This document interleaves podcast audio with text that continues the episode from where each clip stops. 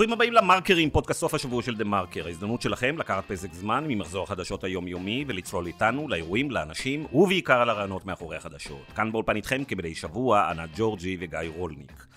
שלום ענת! שלום גיא, אני רוצה uh, לשתף את המאזינים שלנו שאנחנו לא נמצאים באולפן, אנחנו מקליטים את הפודקאסט הזה ברולניק הפקות, זאת אומרת בבית שלו במושב, אחרי שגיא... במטבח, אחרי שגיא uh, הכין פה ארוחת בוקר uh, שלה ביוקר. ואנחנו uh, מקליטים פודקאסט שהוא כולו uh, סיכום שנה, עם ככה קצת תובנות מהשנה הזאת, וגם אולי uh, מחשבות לשנה הבאה. זה הפודקאסט שילווה אותנו בחגים, ואנחנו ניפגש שוב עם מרואיינים חדשים בתחילת השנה הבאה. אז הפודקאסט הוקלט במטבח ולא באולפן. ככה הלתרנו פה איזה אולפן uh, קטן, ואם יש איזה שהן קפיצות בקול, מראש אנחנו מתנצלים. יפה, אז אנחנו מתחילים.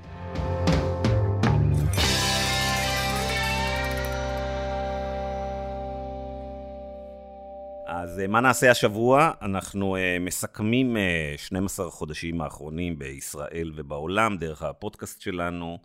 זאת הייתה אחת השנים הכי דרמטיות שידענו בישראל בכלל, ובטח בזירה הפוליטית והחדשותית בפרט. אני לא זוכר שנה כזאת בשלושים שנים האחרונות. בחרנו לכם כמה רגעים מטלטלים ומפתיעים וגם עצובים.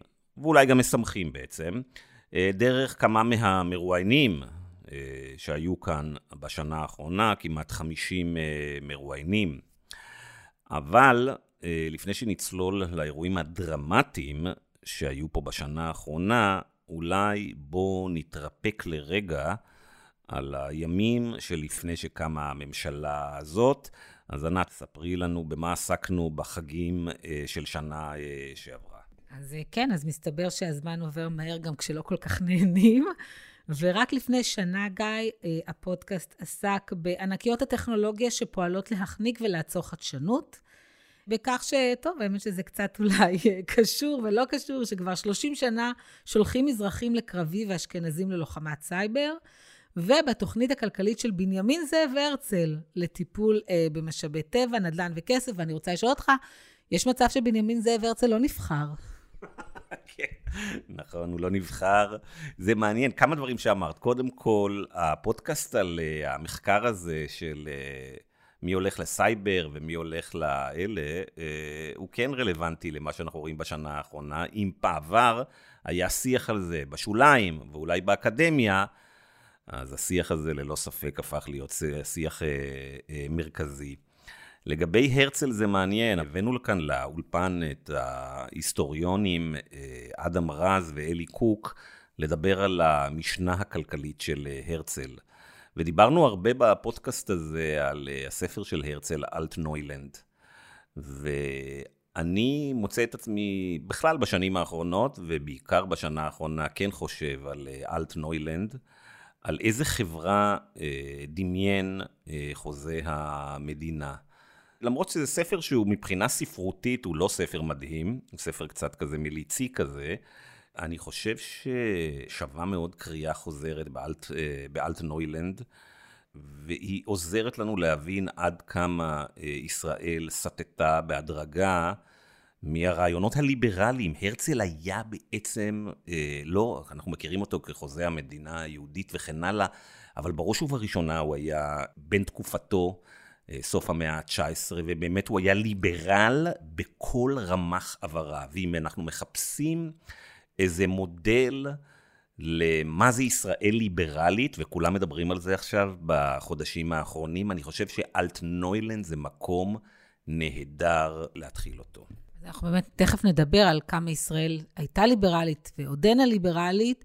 אה, וגם בעצם על תנועות אה, דתיות משיחיות שקמו פה כבר לפני עשרות שנים ופעלו בשקט וסללו את הדרך אה, למה שאנחנו רואים היום.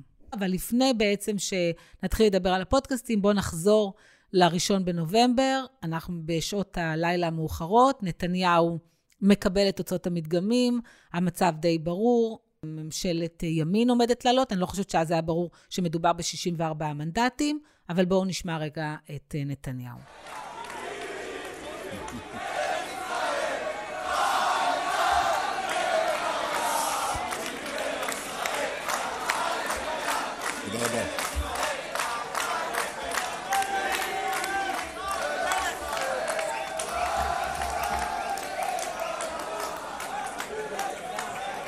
אני מבקש לומר בשמי ובשם שרה, אנחנו באמת אוהבים אתכם, מכל הלב, מעומק הלב, מתוך הנשמה. תודה רבה לכם. אני הייתי משוכנע אה, בשבועות הראשונים לאחר תוצאות הבחירות, שנתניהו ממוקד כמו לייזר רק בדבר אחד, איך לצאת מההסתברויות הפליליות שלו. ולתומי, מה שחשבתי שנתניהו הולך לעשות, זה שהוא הולך לנהל משא ומתן עם סמוטריץ' ובן גביר. ואנחנו כולנו, המחנה הליברלי, ניכנס להיסטריה מטורפת. הוא יקרב את הסכין, את הגיליוטינה, קרוב מאוד אל הצוואר שלנו, יגידו, הנה, ממשלה עם סמוטריץ' ובן גביר.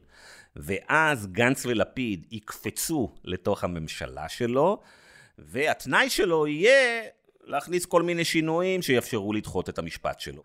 לא עלה על דעתי בשבועות הראשונים של הממשלה הזאת, שנתניהו ימנה את איתמר בן גביר לשר לביטחון פנים, ואני רוצה להזכיר, להזכיר לך שכמה שבועות לפני זה, ערב הבחירות, היה אירוע, אה, אולי זה היה בעצם כמה חודשים לפני זה, ערב הבחירות, היה אירוע בכפר חב"ד, שבו אה, נתניהו דיבר ובן גביר דיבר אה, אחריו. ונתניהו הקפיד שהוא לא יהיה בשום רגע על הבמה, באותו פריים, יחד עם בן גביר. כי זה נחשב אדם כל כך קיצוני שאפילו נתניהו לא מוכן לגעת בו. ואנשים של נתניהו ממש דאגו להוריד את בן גביר מהבמה, כדי שחס וחלילה הבוחרים הפוטנציאליים לא יבינו שנתניהו ובן גביר כאילו אה, מזוהים אה, אה, איתם. אז פה אכן אה, לא האמנתי שזה יקרה. אה, אני חושבת שאף אחד לא ציפה שמפלגת אה, הציונות הדתית או עוצמה יהודית יגיעו ל-14 מנדטים ויהיה להם כוח כל כך משמעותי. אה, וברגע שזה קרה, אני חושבת שמהר מאוד היה ברור לאן הרוח נושבת. וגם צריך לזכור שאני חושבת שיאיר לפיד לפחות לא היה רוצה להיכנס עם נתניהו, ולכן מהבחינה הזאת, הבחירה במפלגות אה, הימין אה, הייתה הבחירה הכי קלה לנתניהו. אז אחת התמונות שאני הכי זוכר ערב הבחירות, אולי לא תמונה אלא סרטון, זה את איתמר בן גביר.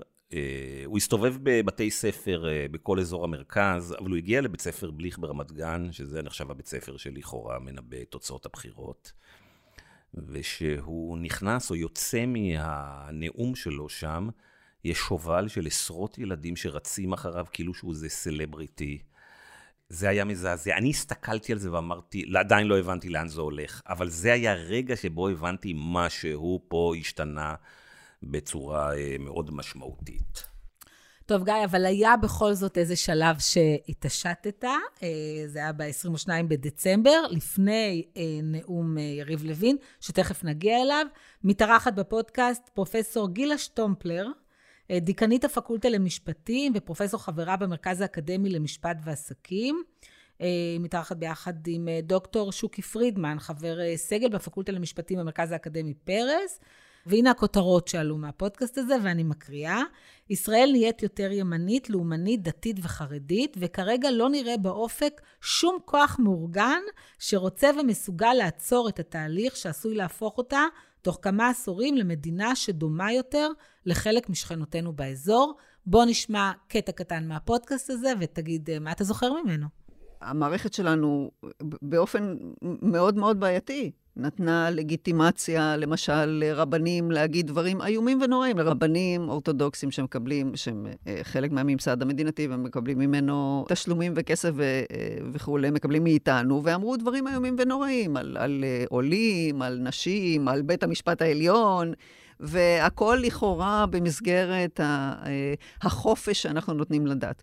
אז יש מצב פרדוקסלי בישראל, שבגלל המיסוד של הדת מצד אחד, ולכאורה איזושהי תפיסה ליברלית, אה, חצי ליברלית מצד שני, אז התפיסה הליברלית, זאת אומרת, התפיסה הזאת של חופש הדת, לכאורה, משמשת רק בשביל להצדיק את זה שנותנים לרבנים לעשות מה שהם רוצים, כי חס וחלילה, מה פתאום שאנחנו, למשל בית המשפט העליון, מה פתאום שאנחנו, בית המשפט העליון, נתערב בעמדתם של רבנים? כן, הציטוט שבחרת, נת, הוא די uh, מדהים. בעצם uh, אנחנו מקוננים באולפן על זה שאין בישראל כוח ליברלי נגד הזרם הגדל והולך ושוטף אותנו, המשיחי, הלאומני, הגזעני והפופוליסטי, ולא נדרשו יותר מארבעה חודשים כדי שיקום בישראל המחנה הזה. אה, לא מהפוליטיקה, אלא מהרחוב, מהחברה האזרחית. נכון, רק שבדרך יש בעצם את ה game changer, וזה נאומו של יריב לוין. הוא עולה למסיבת עיתונאים ב-4 בינואר, מדבר על כך שאנשים שלא נבחרו, הם שולטים באמצעות מערכת המשפט, על רפורמה שהוא עובד עליה 20 שנה, והוא מתחיל לתאר אותה, ואז הדברים מתחילים להתבהר, ומאותו רגע הכל משתנה. אנחנו הולכים לקלפי, מצביעים, בוחרים, אבל פעם אחר פעם אנשים שלא בחרנו מחליטים עבורנו. זו לא דמוקרטיה. אני עוסק בנושא הזה למעלה מ-20 שנה. במהלכן התרעתי מנזקי המשפטיזציה. במהלכן גיבשתי הצעות לרפורמה. לצערי, הסיכונים שמפניהם התרעתי התממשו. לכן הגיע הזמן לפעול. צפיתי בנאום יריב לוין באותו ערב, ואני זוכר עד היום את התחושה, ותכף אני אשמיע פה איזו הקלטה כלשהי, אני נתקפתי בפחד. אה, פחד נוראי. אני ממש הייתי אה, מפוחד, אני זוכר את זה. לא ידעתי עוד מה הולך לקרות ואיך הדברים הולכים להתגלגל. וחודשיים לאחר מכן מצאתי את עצמי עומד מול 100 או 200 אלף איש בקפלן, ופתחתי את הדברים שלי מעל אותה אה, במה במילים, ב-4 בינואר התחלתי לפחד. בוא נשמע. ב-4 בינואר השנה, בתשע בערב, כשיריב לוין הציג את תוכניתו לחיסול הדמוקרטיה הישראלית,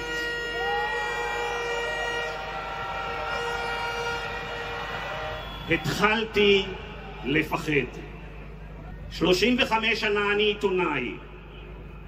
שנים ארוכות של מאבקים באנשים שריכזו בידיהם כוח עצום והשתמשו בו נגד הציבור, נגדכם, ומעולם לא פחדתי, כמו בשבועות ובימים, לאחר שלוין, רוטמן ושות' לקחו לידיים את התוכנית המשיחית והאופורטוניסטית של החבורה מפורום קהלת לחיסול הדמוקרטיה הישראלית. גיא, כנראה שבאמת אה, מאוד פחדת, כי באותו שבוע הבאת לפודקאסט את שופטת בית המשפט המחוזי בדימוס, נאוה בן אור, שהייתה גם המשנה לפרקליט המדינה לעניינים פליליים. היא התראיינה אחרי 20 שנה שהיא לא התראיינה. עשתה את זה מתוך תחושת אה, חירום, ובעצם זאת הכותרת שבחרת להוציא. השופטת נאוה בן אור, אנחנו בכיוון של הונגריה ופולין, כוח לא מרוסן של הממשלה, זה יגיע לכל אחד מאיתנו. אנחנו תכף אה, גם נרחיב בעניין הזה, אבל אני זוכרת שמה שקרה מאותו רגע, זה שכל פעם אנשים אמרו כל מיני דברים שהיו נראים מופרכים והזויים, ושאנשים פה זורים תבהלה, ופתאום אתה רואה את זה קורה, או פתאום זה הופך למוחשי. אנחנו נגיע לזה יותר כשנדבר על אחד הרעיונות הכי פופולריים אולי שעשית בפודקאסט הזה במהלך השנה הזאת, אבל תכף. תופרים תיק. אני הייתי 23 שנה בפרקליטות. אני לא יודעת לתפור כפתור, בטח לא לתפור תיק. איך עושים את זה? קם בבוקר ממנדלבליט ואומר לשי ניצן, תשמע, ביבי לא, לא בא לי טוב, ולכן אה, בוא נתפור לו תיק. ושי ניצן מיד אומר לו, איזה יופי של רעיון, בוא נעשה את זה ביחד. ואז הם, מה הם עושים? הם קוראים לראש אגף החקירות ואומרים לו, בוא, יש לנו איזו תוכנית נהדרת. אנחנו רוצים להוריד מהשלטון ראש ממשלה מכהן. בוא נתפור לו תיק, והוא מיד עונה אמן. ואנחנו ממשיכים הלאה, אנחנו מחפשים עדים שישתפו פעולה, שוטרים שיגבו עדויות בצורה הזאת. זה מנגנון של עשרות רבות של אנשים. איך מתפעלים אותו? כן, זה היה הרגע שבו התחלנו לראות שאולי יש פה תוכנית. אולי יש כאן תוכנית יותר מאורגנת ומסודרת, אה, להחליש את המוסדות הדמוקרטיים בהתאם לאיזו אידיאולוגיה לכאורה פופוליסטית, אבל בעצם התחלנו להסתכל על מרכיבי הקואליציה ולהבין למה לכל שחקן פה בתוך הקואליציה, אה, חמשת או ששת השחקנים העיקריים, יש פתאום תמריץ אה, להחליש את המוסדות שלנו, נתניהו בגלל השיקולים המשפטיים שלו, סמוטריץ', שבעצם גילינו שיש לו כבר תוכנית של 20 שנה, שהוא בגדול רוצה לכונן כאן מדינת הלכה. בן גביר כמובן עם הרעיונות של העליונות היהודית, ודרעי שבעצם רוצה להקים לעצמו ממשלה וסקטור פרטי במימון ציבורי, וכמובן התוודענו לראשונה לכך שבעצם יש כאן ארגון אה, בשם פורום קהלת, אה, שמזה עשור מתכנן את ההפיכה המשטרית הזאת, ובעצם יריב לוין לוקח מהם את כל התוכניות.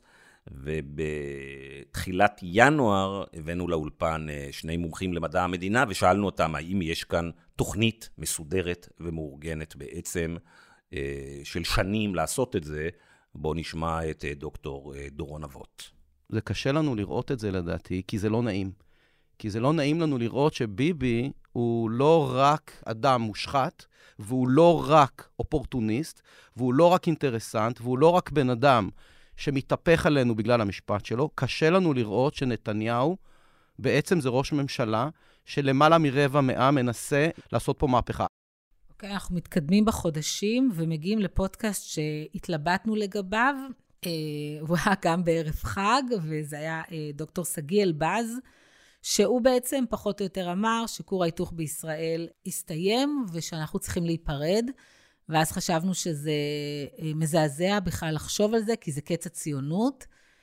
אה, ואני מודה שהתלבטתי מה אני רוצה להגיד על הפודקאסט הזה. אה, אני עדיין חושבת שאנחנו בעצם נועדנו לחיות פה יחד, אבל הרבה פעמים אני רואה ושומעת דברים שנעשים, ואני תוהה כמה ערכים משותפים אני חולקת עם אותם אנשים. העובדה שבאמת יש רצון של קבוצה מסוימת לייצר מרחב ציבורי שהוא שונה מהמרחב הציבורי שמצפה קבוצה אחרת לחיות לפיו.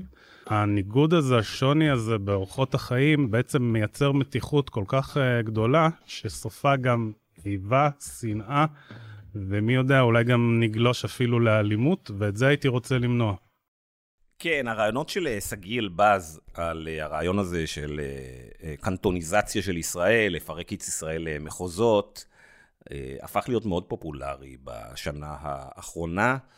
עד לאותה נקודת זמן, זה היה הפודקאסט הכי נשמע בתולדות הפודקאסטים שלנו, הייתה קפיצה מאוד גדולה, ואז התחלתי לשמוע בכל מקום שהלכתי, אנשים אומרים אין ברירה, צריך להיפרד, אין לנו שום דבר משותף. כבר באותו פודקאסט, אני חושב שבדברי הסיום, אני אמרתי לך שאני לא מאמין שאפשר לעשות את זה, ישראל קטנה מדי בשביל לעשות את זה, וגם אי אפשר באמת פה אה, היפרדות, זה לא מחזיק אה, לא פוליטית ולא אה, כלכלית. ואני רוצה להגיד לך, ענת, שמאז חלפו שבעה או שמונה חודשים, אני רק התחזקתי בעניין הזה.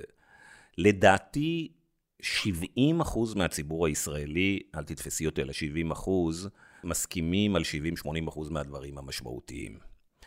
ואם תשאלי את האנשים מה עמדותיהם לגבי הפרדת דת ומדינה, ולגבי חלק מהערכים הליברליים, ולגבי איזה חינוך, מערכת חינוך הם רוצים, ואיזה מערכת אה, רווחה, ואיזה כלכלה, ומה הם רוצים לעשות ביוקר המחיה, אני חושב ש... איך נקרא לזה? 70% מהציבור מסכים על 70% מהדברים. אבל מה שקרה פה, תהליך ארוך מאוד, הוא שבעצם נתנו למטורפים ביותר לצבור כוח פוליטי, זה הדבר הראשון. והדבר השני, הפוליטיקאים, ולא רק הפוליטיקאים, עמדות הכוח בישראל נהנות מהקיטוב המטורף הזה ומהטרלול המשוגע הזה. קם פה זן חדש, קטגוריה חדשה של פוליטיקאים שבעצם הטרלול, הטירוף הזה, השנאה והקיטוב, זה הביזנס שלהם. והם חיים אה, ממנו. צריך להגיד, זה קם בעיקר ב... אה, אנשים תמיד אומרים קיצונים משני הצדדים, אני לא מבין, מאמין בדבר הזה, זה קיצונים בעיקר מהצד הימני, זה בעיקר בתוך הליכוד, שהפך להיות מפלגה אה, פופוליסטית יותר ו... ויותר. אני חושב שאפשר להגיע כאן לחוזה חברתי שמקובל על רוב ברור של הציבור הישראלי. אבל כדי להגיע לחוזה הזה, צריך להבין מי הם אלה שנהנים מזה שאין לנו אה, אה, חוזה כזה, וזה סוג השיחה אה, שאנחנו צריכים אה, לנהל כאן היום. זה מוביל אותי לפודקאסט הבא, פה כבר באמת אה, גייסת אותי חזרה למילואים בצו 8, וראיינו את אה, דוקטור שאול אריאלי, מומחה לסכסוך הישראלי-פלסטיני, והוא דיבר אה, בפודקאסט שהיה מבהיל בעיניי, על התוכניות האמיתיות של חלק מהציונות הדתית. בואו נשמע קטע קטן ממה שהוא אומר. המעגל, התורה כולה סגורה, כן? רק אנשי שלומנו, רק הם, יש להם את היכולת, ככה אומר הראייה, היכולת לזהות את הפוליטיקה השמימית כפי שהיא באה לביטוי בסימנים של הקץ המגולה בפוליטיקה של מטה. אף אחד אחר לא יכול להגיד. לכן, הם בצורה הזאת מונעים כל ערעור על תפיסתם, על גישתם וכן הלאה. הרי בין היתר סמוטריץ' כתב ב-2012 מאמר שמגיע לנו יותר. הוא אמר לנו, לציונות הדתית, מגיע יותר לקבל מהמדינה. למה? משום שאנחנו נבחרנו להוביל את עם ישראל. לא נבחרנו על ידי הבחירות הדמוקרטיות, אלא נבחרנו על ידי הקדוש ברוך הוא. איך הוא יודע את זה? רק הוא יודע את זה. אי אפשר לערער על זה. זאת הנקודה, זאת טרטולוגיה שסגורה מכל עבריה, ואתה לא יכול להתמודד עם העניין, או שאתה מקבל או שאתה לא מקבל. כן, שאול אומר את הדברים האלה הרבה מאוד שנים אה, לזכותו, גם אחרים אומרים את זה, ספי רחלבסקי כמובן, שכתב על חמורו של אה, משיח, אה, יאיר נאוראי, שגם היה אצלנו בפודקאסט ודיבר על הדברים האלה, הרבה מאוד אנשים אה, אמרו את הדברים האלה לאורך השנים, שהסבירו לנו שבתוך הציונות הדתית יש זרם גדל והולך של... אה, אה, משיחיים. אבל אני חושב שאחרי הדברים של שאול אריאלי בעצם, שבעצם קרא לילד הזה בשמו בצורה מאוד לא פוליטיקלי קורקט, הוא אמר, רבותיי, המשיחיים בתוך הציונות הדתית הם הסכנה הברורה והמיידית המשמעותית ביותר להמשך הפרויקט הציוני, ואחר כך לאורך החודשים הבאים היו לנו לא מעט מרואיינים ש... אה, שחזרו על הדבר הזה, ונדמה לי שיותר ויותר אנשים מבינים את הדבר הזה. מה קרה לציונות הדתית, איך היא הפכה כל כך לקיצונית ומסוכנת, ואנשים בעצם מבינים שכל עוד שהסמוטריצ'ים והבן גבירים באזור ונמצאים בעמדות הכוח, אין סיכוי שת... שנוכל לקיים את המדינה הזאת כמדינה דמוקרטית וליברלית. נכון, ובערב החג גם התפרסמה כתבה שעשיתי עם נשות הציונות הדתית, והיה שם משפט אחד שככה הלך איתי, שאמרה אה, אחת המרואיינות, בהתחלה אמרנו, מה פתאום לא, בשום אופן לא לשתף פעולה עם סמוטריץ' ובן גביר, ואחרי זה אמרנו, טוב, אין ברירה, אז נעשה בלוק חוסם, אה, ובסוף אמרנו כן. ובעצם מה שהן אמרו זה שגם בציונות הדתית לא הבינו את הכוחות המשיחיים ואת העלייה שלהם ואת ההשתלטות שלהם. על המפלגה בעצם ועל התנועה, והיום אה, הן עומדות בתדהמה ורואות איך הן כולן צבועות בצבע הזה. בואי נשמע את אה, ניצן כספי שילוני, שהיא המנהלת המשפטית של מרכז צדק לנשים, שמנסה לשמר ציונות דתית אה, אחרת, פונה כאן מהפודקאסט שלנו לשמחה רוטמן. מר רוטמן, אתה מייצג תפיסות לא יהודיות, חסרות חמלה. הפרשנות שלך של היהדות היא פרשנות רדיקלית ורפורמית, שלא מתיישבת עם ערכים אה, ועקרונות אה, מסורתיים של היהדות. אה, להגיד דבר כמו בית המשפט העליון לא היה צריך להורות לממשלה למגן בתי ספר בשדרות, זו אמירה כל כך קשה, כל כך מתנשאת, כל כך לא יהודית, חסרת חמלה. כן. מכאן בעצם חלק גדול מהפודקאסטים שלנו, ענת, ראיינו אנשים שמובילים את המחאה, או קשורים למחאה, שורה של דמויות שהופיעו אה, בחיינו. אה, הקטגוריה הראשונה, הקבוצה הראשונה שאני רוצה לדבר עליה, זה כמובן הייטקיסטים. אה, הייטקיסטים הרימו אה, דגל אה, די מהר, אחר כך גם כמובן היו הכלכלנים.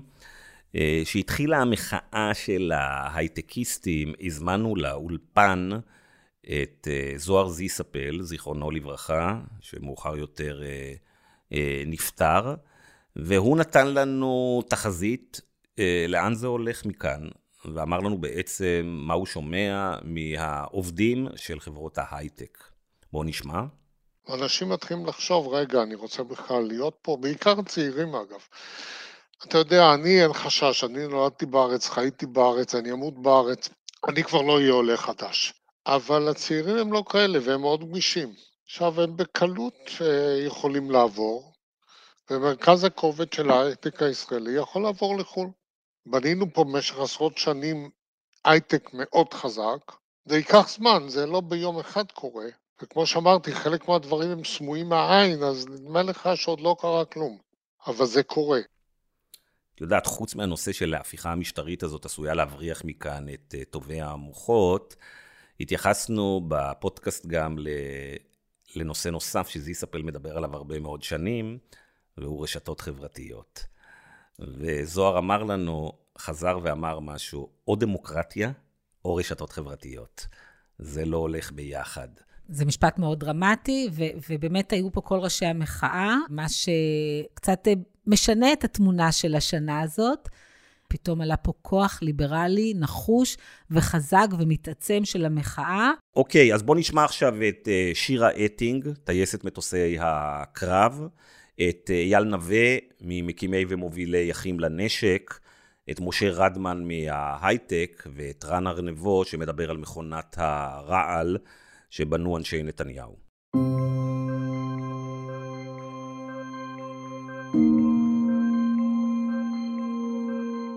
אני באמת גדלתי עם זכויות ואפשרויות שלהרבה אנשים במדינה אין. זה לא אומר שסיימתי קורס טיס בחסד ולא בזכות, זה לא אומר שלא עבדתי קשה כדי להגיע לאן שהגעתי, אבל כן נולדתי בתנאי פתיחה טובים יותר משל הרבה אנשים במדינה.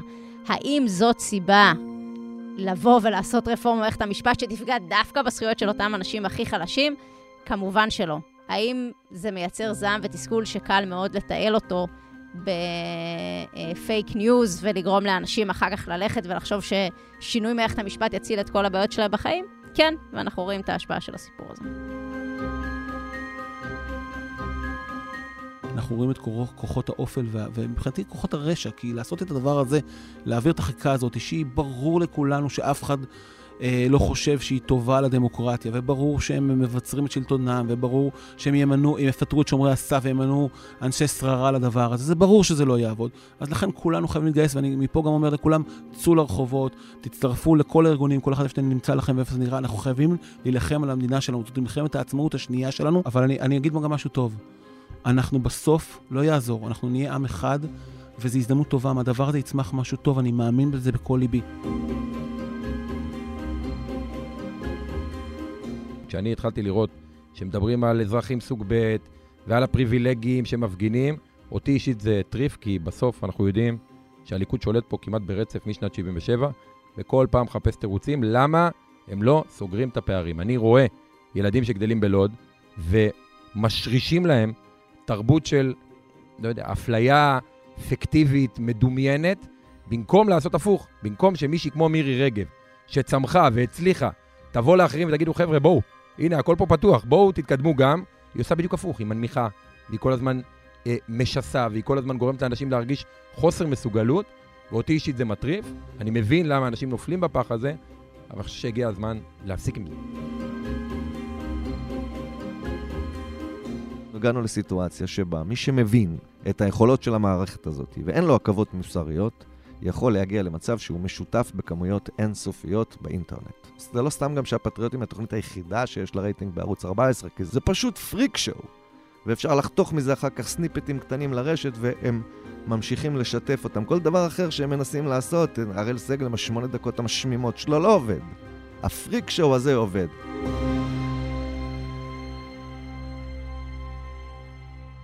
השנה קרו עוד כמה דברים מחוץ להפיכה המשטרית, חלקם עצובים מאוד, אה, חלקם קצת יותר משמחים, ונתחיל בעצובים. אה, מאיר שלו, יונתן גפן וזוהר זיסאפל אה, נפטרו, ואנחנו דווקא, אני ביקשתי להשמיע קטע קטן שלך, גיא, שאמרת באחד הפתיחים, ובו אתה משמיע שיר של יונתן גפן, בקטע שאותי לפחות מאוד ריגש.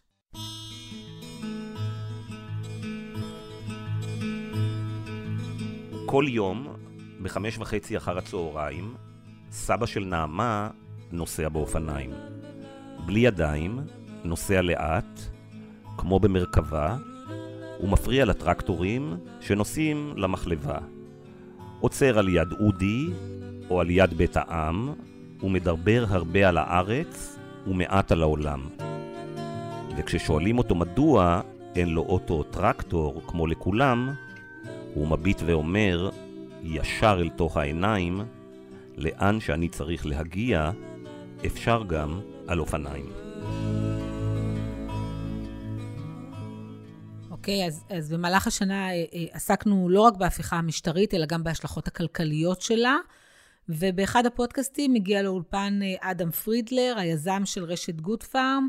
הוא דיבר על מונופולים, על המחירים הגבוהים ועל התגובות שהוא קיבל מהמתחרים כשהקים רשת שבעצם מנסה לנצח את התחרות.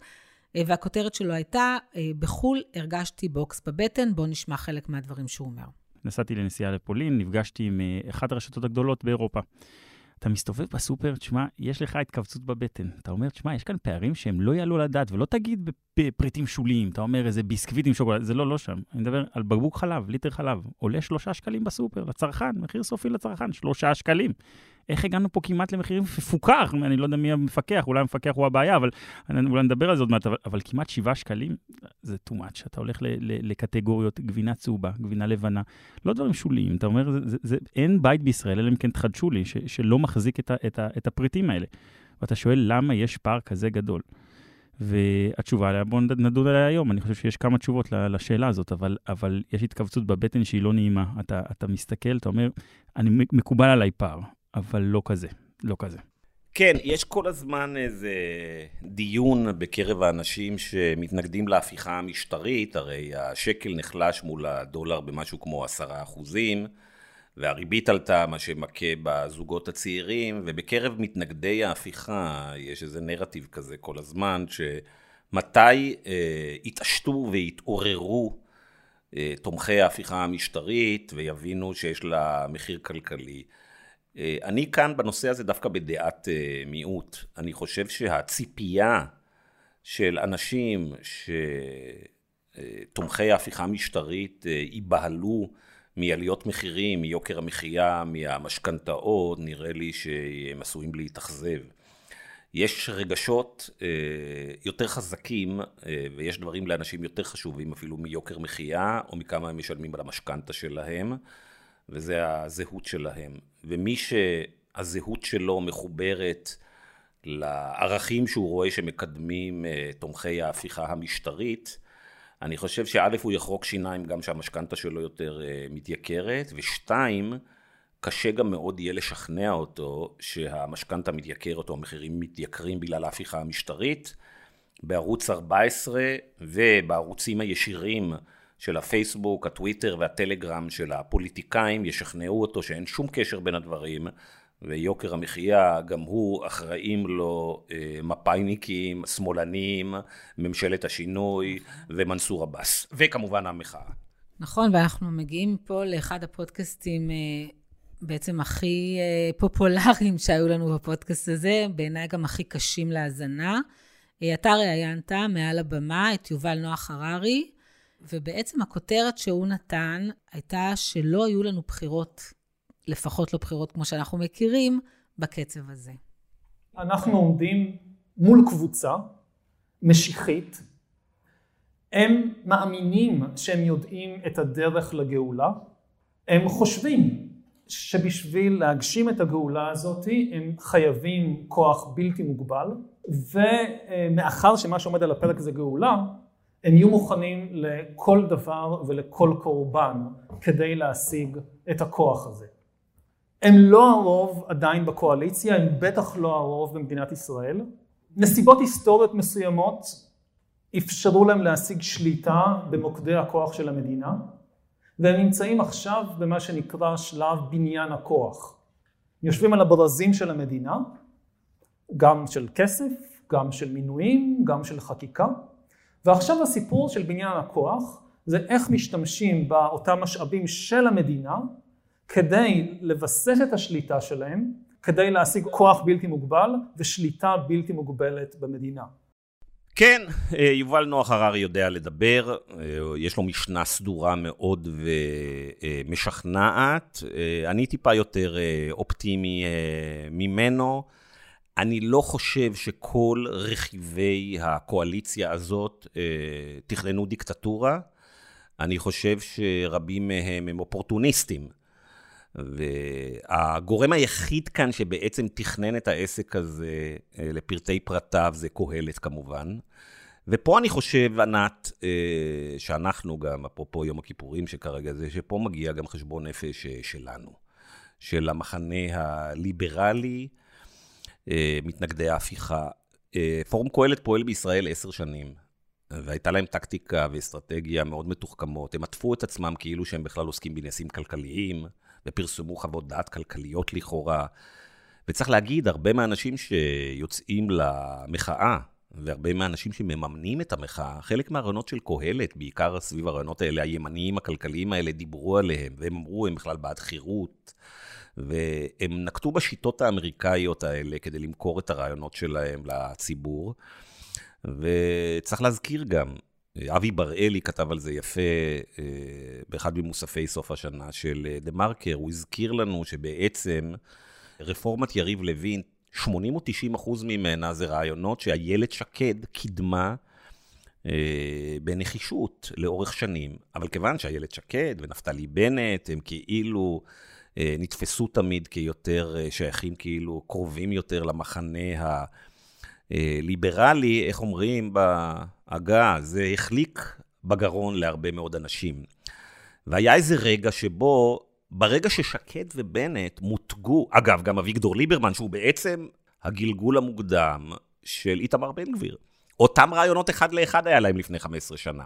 אבל ברגע ששקד וליברמן הפכו את עצמם למתנגדי נתניהו, המחנה הליברלי, חלק מהמחנה הליברלי, חיבק אותם. וזה חשבון נפש מאוד משמעותי שאנחנו צריכים, כי אני אופטימי שהממשלה הזאת תיפול.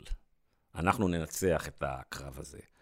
ומה שמטריד אותי זה מה יקרה אחרי. האם נסיק מסקנות? האם אנחנו נחזור לחבק טיפוסים כמו ליברמן וטיפוסים כמו לאיילת שקד אחרי שהממשלה הזאת תיפול? או שנגיד לא, נגמר. מי שרוצה להחליש את בית המשפט העליון, מי שרוצה להמשיך לשלם שוחד לחרדים, מי שמוכן להמשיך לפרק את מערכת החינוך, שלא תהיה כאן מערכת חינוך אה, ממלכתית, כמו בנט ב, אה, אה, כדוגמה, הוא לא יכול להוביל את המדינה. האם אנחנו נשכיל לעשות ריסטארט לפוליטיקה הישראלית? נכון, אני, אני מודה שאני, קצת קשה לי עם העניין הזה של אנחנו צריכים לעשות חשבון נפש. יכול להיות. אה, אני חושבת שהתעוררנו, ואני חושבת שהתעוררנו, אני שמחה שזה קורה היום, כשהמחנה הליברלי הוא עדיין גדול וחזק, ויכול לשנות ולהשפיע, כי הדמוגרפיה, כמו שכבר אמרו יותר מדי פעמים, לא כל כך לטובתנו.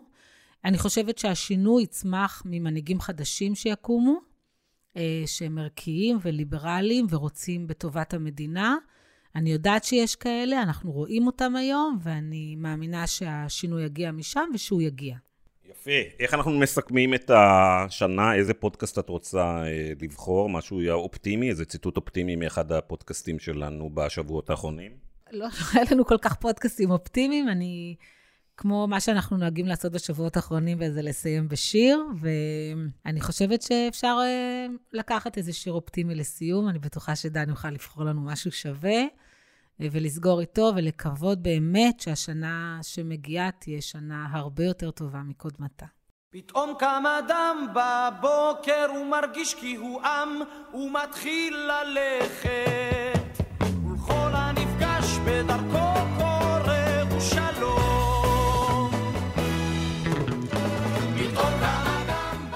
שנה טובה אה, לכל המאזינים מקווה ששנה הבאה יהיו לנו יותר פודקאסטים אה, שעוסקים לא רק בהפיכה המשטרית, נחזור לנושאים אחרים שאהובים עלינו כאן. אה, תודה לך, ענת. איך הייתה ארוחת בוקר? אז כמו שאמרתי בהתחלה, הייתה ארוחת בוקר מעולה, הייתה שקשוקה סוף הדרך, וככה כל מיני דברים מסביב. רק אני אציין שאני הבאתי קינוח, לא אכלנו אותו, אבל, אבל אתה יכול ליהנות ממנו. וזהו, שתהיה שנה טובה, ושנה טובה לדן ולאמיר ולכל החבר'ה של הפודקאסטים שמלווים אותנו אה, בעצם מתחילת הדרך.